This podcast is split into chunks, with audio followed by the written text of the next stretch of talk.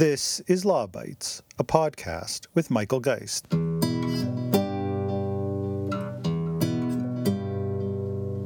We begin today with a long overdue action to protect your privacy. The new Digital Charter Implementation Action, if passed, will rewire Canada's privacy laws, and it threatens to hammer companies with big fines who breach your privacy, fines that could reach in the billions.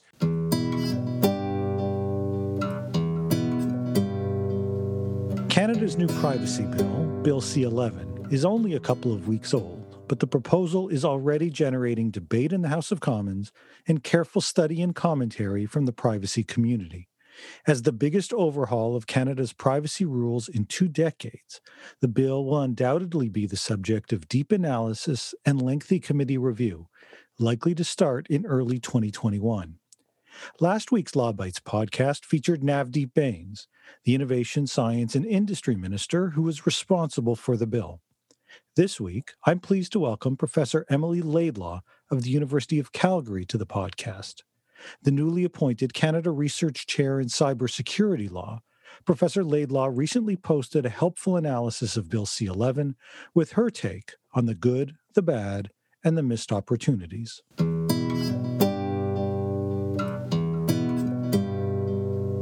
Emily, thanks so much for joining me on the podcast. Thank you for having me. Okay, it's a real pleasure to have you, and, and I, would be remiss if I didn't start by congratulating you. First, uh, recently named a, a, Canada Research Chair in Cybersecurity. It's an awesome accomplishment, and uh, really delighted to see it. You've been doing some amazing work in this field for many years. And uh, most recently, I saw you wrote a really great post on Canadian privacy law, specifically on Bill C 11, titled The Good, the Bad, and the Missed Opportunities. And I thought that this would be a good chance to supplement the programming on this podcast. I had the Innovation, Science, and Industry Minister Navdeep Bains on last week to provide the government's perspective, his perspective on what's in the bill. I think it was really useful to dig a little deeper into some of those issues. So why don't we start if there's a good if there's good, bad, and missed opportunities, why don't we start with the good? What are some of the things that you like about Bill C eleven?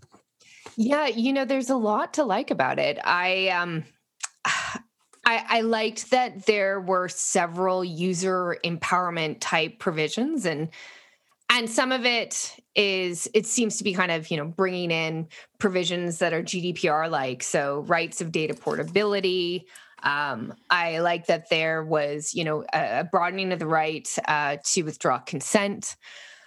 I like that uh, there's a right to be able to you know have your personal information deleted. So all those type of provisions and i'm sure we'll circle back and talk a bit more about those in detail but but those really are the ones that stuck out to me. Um i you know i i was quite interested too in this kind of right to uh, enable the use of data which i thought was really unique. So to me that was something that was that was different about this act than perhaps the gdpr and and kind of some of the those similar ones. Um and uh, because it was trying to balance out these two things. Um, whether it's going to be successful, you know, there's been a lot of pushback on that. Uh, you know, we'll see where it goes, but I like the effort to move in that direction and finding ways to enable uses of data while at the same time protecting personal information. Um, and also this broader right to an explanation. So very happy with that. Um, the the other thing that I quite liked was this introduction of codes of practice. So uh, this kind of effort to be a bit more nimble and responsive in working with organizations to make sure that they're complying with the provisions. This seemed to be, to my mind at least, um, a really effective way to be able to do that. I did wonder about the resource burden of the privacy commissioner and being able to to do this work kind of on a one-on-one level with organizations, but I do like the idea. Yeah, no, I think it's gotten a good reaction, uh, and you're right. So there's there's quite a lot in there that uh, I think has has generated a pretty positive reception. Uh, what are some of the concerns that you had with the bill? And we'll get into some of the specifics in a moment, but just at a high level, what are some of the concerns that you've had? Yeah, so okay, so high level. Um I think that it seemed to miss the mark and I'm trying to find a way to say this. Um it seemed to miss the mark about some of the big tech issues that we are facing going forward. And I think that that's the issue of really that idea of inferential data and all the ways that we are constantly generating information about ourselves but increasingly you know automated systems in ai are are generating data about us you know taking the seemingly ordinary data and the mundane things and creating profiles about us. And and the act doesn't seem to really address those particular issues you know uh, there there are various provisions and we can take a look at them as we go along um, that you know it will focus on for example just an obligation related to the the user or the individual and the initial organization but won't apply to all the different you know companies and organizations that might gain access to that particular data or be generating profiles about an individual. I think that's going to be a problem going forward. I think that it really risks the kind of sustainability of the act. Um, and and the question is really how how do we solve that problem? That's a that's a bigger thing that we we can kind of talk about. I don't have all the answers here but i but i've been wondering if you know one of the big reasons why it's not addressed is that it it can't be with this kind of legislation which is trying to be all things to all types of organizations. Um, i think that a high level the other big thing is how it deals with consent. Um, and we can dive a little bit deeper into this as we go along but i i like that the act tries to tackle kind of when consent is useful and when it's not. Um, i just question whether a consent based regime is always appropriate. And in some ways i don't know how it could be anything but this. Um, you know, we want it to be inter- interoperable, right? With the GDPR, we want it to work with the California Consumer Privacy Act, um, all those things, and they're all driven essentially by consent regimes. So I don't know how much kind of room there really was to move away from a consent regime, but it seemed to me that um, there are much greater and wider instances where consent is not appropriate and the act still relies on that type of framework. Yeah, why don't we stick with that for just a moment?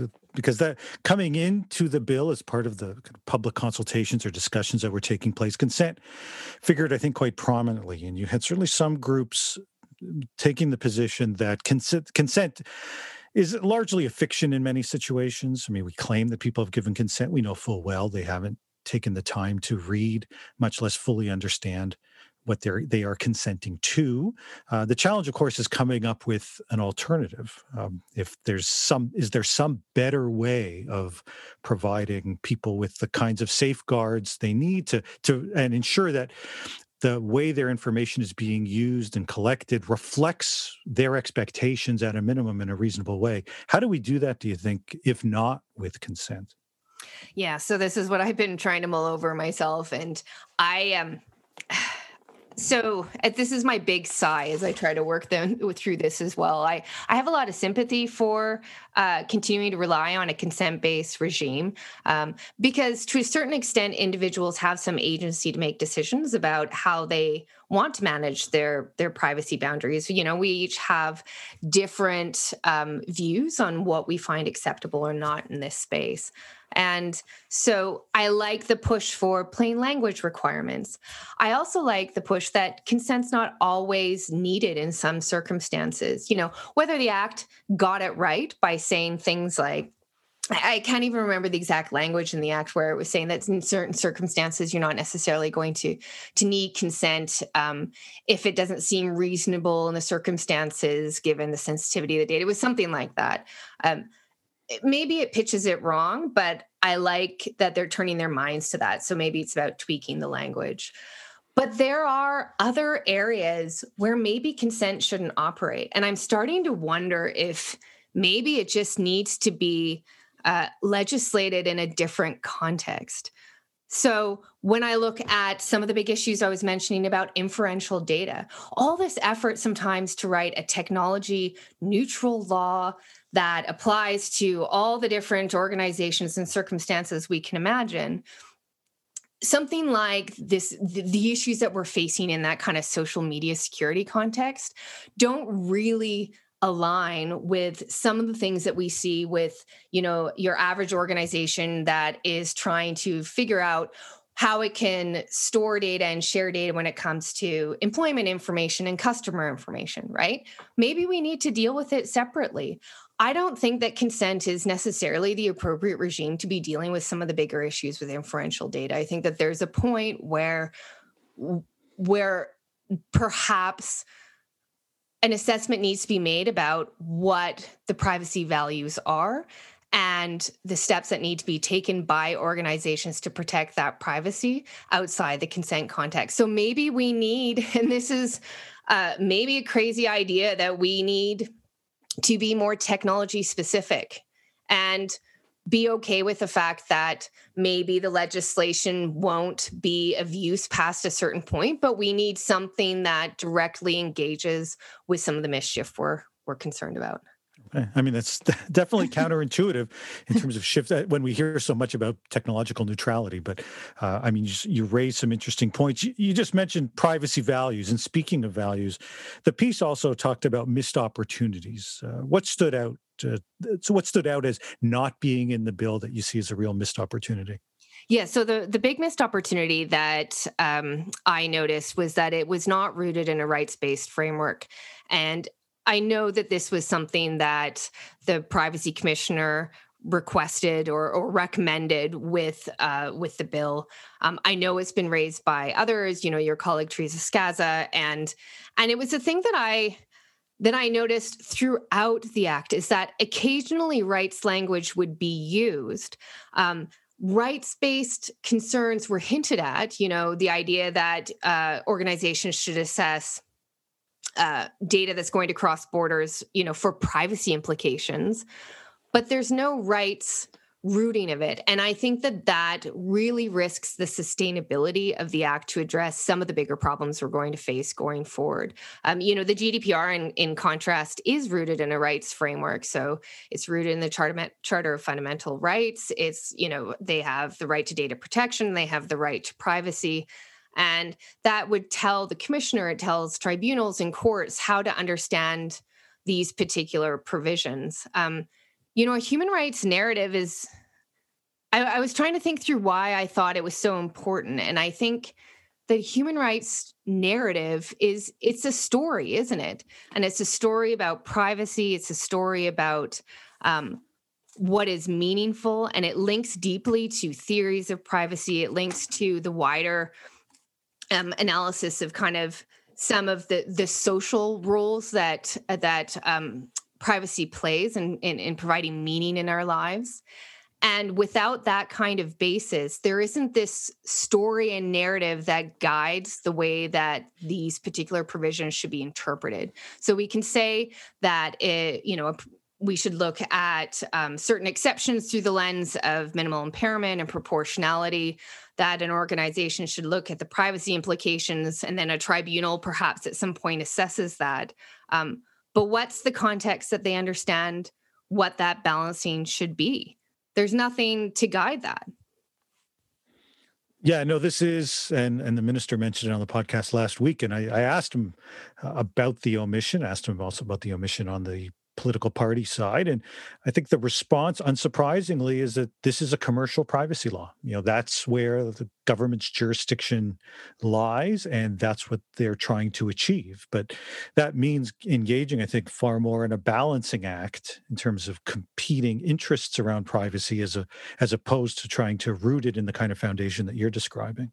It's interesting because I don't see that um, the fact that it's a consumer privacy uh, piece of legislation is an answer to the lack of a human rights framework. And, you know, in a lot of ways, human rights is now experienced between individuals and private companies. And ultimately, is the obligation of the state to ensure that human rights are protected for for all of its people right and so if that means examining private legislation to ensure that it has that appropriate balance it's the obligation of the state to do that and we see that play out in employment legislation right when we've looked at certain rights and and and within you know in our workplaces and and there's no reason why it can't happen here and and it would be a huge failure to not look at the consumer space through that particular lens just because it involves private parties, because that means most of our experiences then are excluded. Yeah, no, I think that's a great point. The the bill does raise, and you mentioned it off the top in terms of some of the good, does establish a whole series of new rights, powers, methods of enforcement. I mean, it really does represent a significant overall all, overhaul in what we have right now. Uh, when we when I talked to Bains last week, he he really did emphasize the consumer rights and powers side of things. Why don't we talk about a, a couple of those? He mentioned the right to withdraw consent. Anyone that knows anything about existing privacy law knows that we can already withdraw our consent. Um, so, in your view, what's changed uh, with this bill in terms of withdrawal of consent? Yeah, so this is one of the things that I really like about this act, and um, and that is that it it tends to do some really fine tuning of existing rights in a way that's really meaningful. And this is a good example here where we already have the right to withdraw consent. Um, but if could be, um, it, it was dependent on the fact that, you know, it could be limited by contract, any contract. But now it can only be limited via reasonable terms of a contract. And so it's that slight change where there can be no limitation on it unless at least the contract itself is reasonable. That that slight change that oversight i think is really effective. Yeah no that's a that's a good point. There's also much talk about right to there's has been much talk about the right to be forgotten sometimes discussed as a, a right to de-index. Uh, is that covered by the legislation? I, I think there's been different reads on that and if it if it is how far do you think that deletion right extends? Yeah i've been trying to work that one out uh, myself. It certainly does not play as or read to me as a broad right to be forgotten. Um, it is narrowly just a right of erasure. Um, but in a lot of ways, that means that it mimics the GDPR a lot more that way. Uh, it's limited to information, though, that the organization collects from individuals. So it would not include things like and again this is i keep going back to kind of this same missed um missed point throughout the act. It does not go uh, include inferential data. So we would have a right to erasure when it came to the organization that collects our information. We would have it as to the third party service providers, you know, maybe the cloud providers or someone in the supply chain or whoever, that the organization would then have to pass on your request to and then get confirmation back. Um, but it doesn't then reach all the other players that might buy the data or use the data in various ways or generate stories about you from it. So we don't have a broader right to be forgotten here. It is is quite narrow. Um, I would like to see it broadened to address at least those the inferential data aspects, and and that's where California does quite a bit more. Yeah. I mean, speaking of which, you've referenced now both the GDPR as well as the California legislation. Uh, to what extent, how do you think the Canadian law compares? I'm, I'm sorry, I asked Bains about this as well. He mentioned that, of course, we're draw they, they were drawing from some of those experiences, but ultimately seeking to create a, a Canadian statute that reflects the various issues that that are that resonate here, some of which overlap, but some of which may not. What's your views on, on how this compares to particularly the GDPR and the CCPA coming out of California? I think that it has a lot more in common with the GDPR than the CCPA. Um, and and I'm curious what your view is actually on that because the it seemed to me to um, adopt many of the same types of in- introductions in our act that were then first introduced in the GDPR. You know, that idea of a right of data portability, rights of at least confirming these rights of erasure. We kind of introduced it more explicitly here. Um, broader, you know, rights of explanation. We go further. So the GDPR had, you know, it, it was kind of seemed to be all over the news that the GDPR was introducing this right to explanation, but it was actually quite a narrow right to wholly automated decisions that impact an individual. So Canada has is unique in um, for example, creating a broader right of explanation for just generally any uh, predictions made from automated decision systems. That is a welcome move. Um, it doesn't, to my mind, have a lot in common with the California legislation. The California legislation was quite interesting to me because it seemed to uh, I mean, it, it had wide application but it directly engaged with the pernicious problem of kind of the data brokerage industry, if we can say that widely. And so it provides all kinds of rights that are not in our act, you know, a, a right to opt out of the sale of your data to third parties. And and if then a third party um, wants to sell that data further down the line, that third party has to come back and explicitly seek um, uh, consent, or actually, sorry, they have to let the individual know, and then the individual can opt out. That's a huge amount of control for uh, for a user or for an individual, and I don't see that anywhere in our act. Yeah, no, and I think that's right, and, and I would agree that I think it's pretty clear that GDPR was more the model, or at least one can well imagine the drafters or policymakers almost sitting there with a checklist looking at yeah. the, the, major GDPR issues and trying to identify uh, whether or not they were now captured and how they compared. And in fact, I think the government gave gave it away a little bit when one of the uh, initial talking points right off the bat talking about penalties was to compare the maximum Canadian penalties to the rest of the G7. I mean, it was quite clearly just a reference. Here's what everyone else is doing on penalties, and here's how we compare. And I suspect that was the case for many of the other provisions in the in the legislation or in the bill. Speaking of that that international dimension, cross-border data flows has been another one of these issues that that's generated a lot of discussion and some controversy over the last number of months and years. You had the Federal Privacy Commissioner's consultation on this issue. Of course, there are trade agreement provisions in the USMCA, um, in the CPTPP that deal with some of these issues.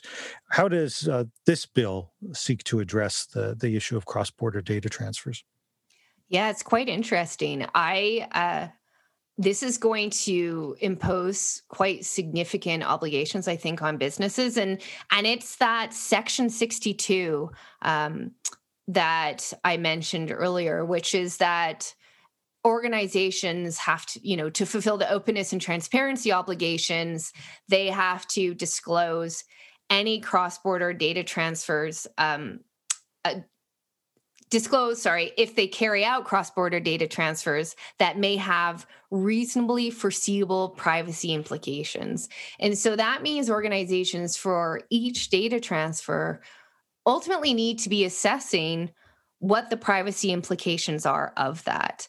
Um, that's going to be a, quite a hefty obligation on businesses but that's also the direction that we're going in you know when i i was just recently doing work trying to do some comparative work uh, with the gdpr and um and there's been so much movement even in the last six months. If we look at Schrems 2 we look at the recommendations that came out of the european data protection board just a few weeks ago. Um, they all Im- set out you know look organizations need to be mapping their data mapping where it goes. These are all excellent things that an organization needs to do. Mm-hmm. um, they need to essentially track every data transfer, make an assessment of essentially the foreign surveillance laws, and assess really what the privacy risks are if any data that that move through their organization that they collect, use, or disclose. That sounds like precisely the things that we want done in order to protect individual privacy. what always kind of is in the back of my mind when I see this is how is an organization supposed to actually kind of put this to work. Because even for sophisticated and large scale organizations this can be incredibly difficult. I both think this is exactly what we need and worry that it's just one of those things that just nobody can comply with. Huh, that's interesting. I mean, this, you know, I think some some some people's initial reaction to it was that, as between creating uh, EU an EU style uh, adequacy standard that basically takes the position that we're going to restrict these data transfers unless it's being transferred to a place that that has an adequate level of privacy tr- protection. The transparency type approach with tr- disclosure and the kind of assessment that you've just outlined um, in some ways didn't go as far as the eu but i think you're highlighting that the obligations will be pretty significant as they as organizations have to really sort through and think through the implications of of their data transfer policies and practices. And as you say too, with the GDPR, I mean, ultimately, there's no real choice but to go in this particular direction. And I'm not saying that we shouldn't go in that direction. I'm just saying that the road has been set and um, it's been paved and we're on it. And um, and I worry about how we should make this feasible. What is you know the resource constraints of organizations but also even of of the privacy commissioner's office working to try to develop practices with these organizations through these codes of practice. Yeah. The there's also a privacy tribunal. I wanted to to touch on that quickly that that represents a really significant change from a from an enforcement administration perspective really now setting up the privacy commissioner in concert with the tribunal. Uh, what are your views on on the tribunal? It obviously i think has some potential benefits associated with the review the due process side of things perhaps greater deference at the courts but you know a lot of people have been talking about well does this make it more challenging more difficult for people to to bring their case make it things take longer um, th- that kind of delay what what are what's your perspective on the issue I, I really like the idea of a tribunal. I, I mean, and I admit eh, I generally favor um, more tribunals to deal with all kinds of technology related issues. You know, in a separate context, I was advocated advocating we need this to deal with um, generally uh, defamation and, and privacy related complaints. So I, I like it in general. Um, specific to this act, I, you know, I still have questions about scope and I, so it's, it's, I like the idea that we have it. Um, what I don't quite know is what it means that the tribunal only hears and what is it? It's, is decisions um, findings or rulings, I think something like that, of the commissioner. And so I don't actually know what a decision is exactly. And um, and so maybe you have some insight into this particular point of you know um, if if an individual doesn't like a decision that's been made about the privacy commissioner, for example, that they have not filed their complaint in a reasonable time and decide not to investigate. Like I assume that would be something that the tribunal would um, be able to uh, to examine. Yeah, there is a concern. It's, I think you've highlighted a good point there. There is a concern that while where the privacy commissioner has conducted an inquiry, and I think that's the language they're using in the bill, the, there is the ability then to take that forward with the tribunal, whether either side can effectively appeal or have the tribunal conduct a review. But where the commissioner decides not to conduct an inquiry off a complaint, it does not appear that there is that same right. And while I understand there may be situations where the commissioner says it's just simply frivolous, there's no reason for me to put in the resources to conduct a full inquiry.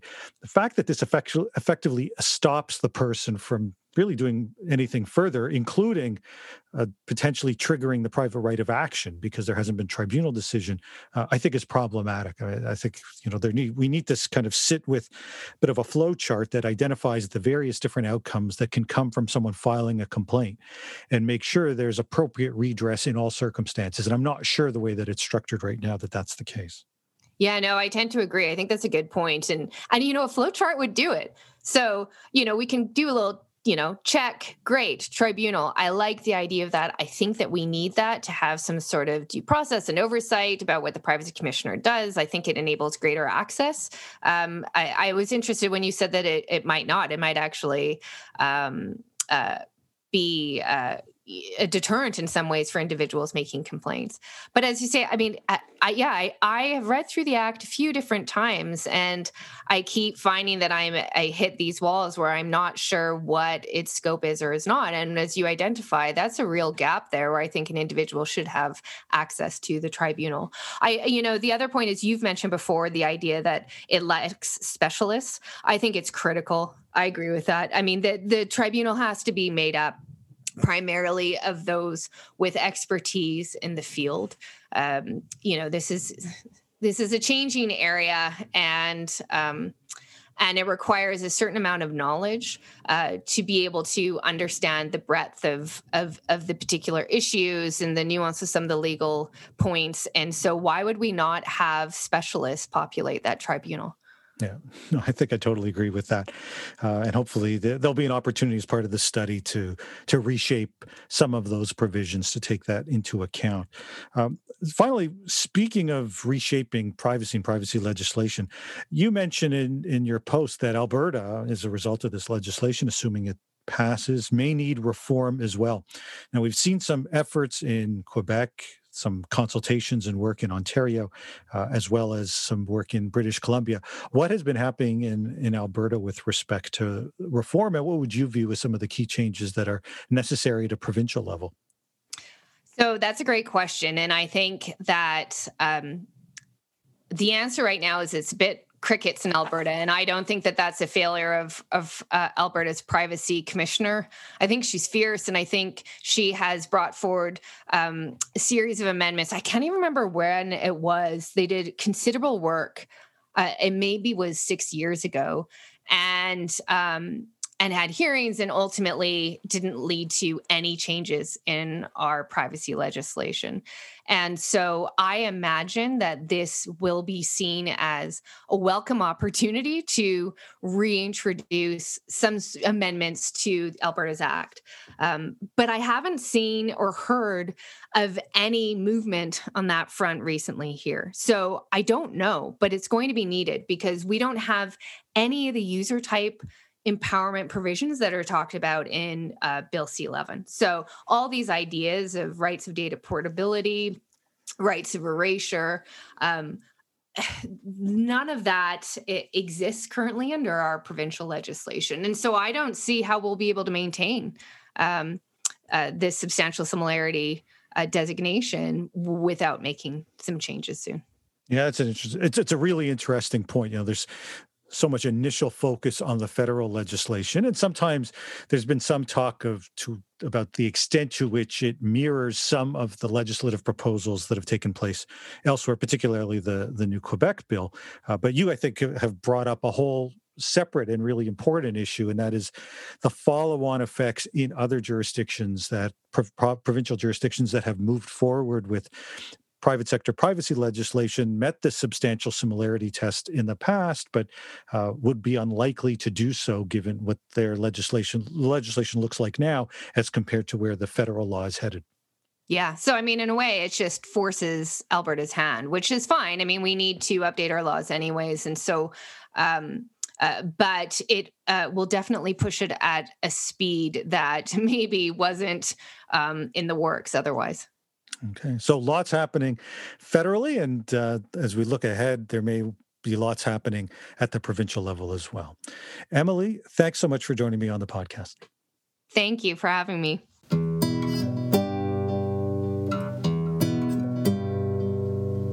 That's the Law Bytes podcast for this week. If you have comments, suggestions, or other feedback, write to lawbytes at pobox.com. Follow the podcast on Twitter at lawbytespod or Michael Geist at mgeist. You can download the latest episodes from my website at michaelgeist.ca or subscribe via RSS at Apple Podcast, Google, or Spotify. The Law Bytes podcast is produced by Gerardo Lebron Laboy. Music by the Laboy brothers, Gerardo and Jose Lebron Laboy. Credit information for the clips featured in this podcast can be found in the show notes for this episode at michaelgeist.ca. I'm Michael Geist Thanks for listening and see you next time.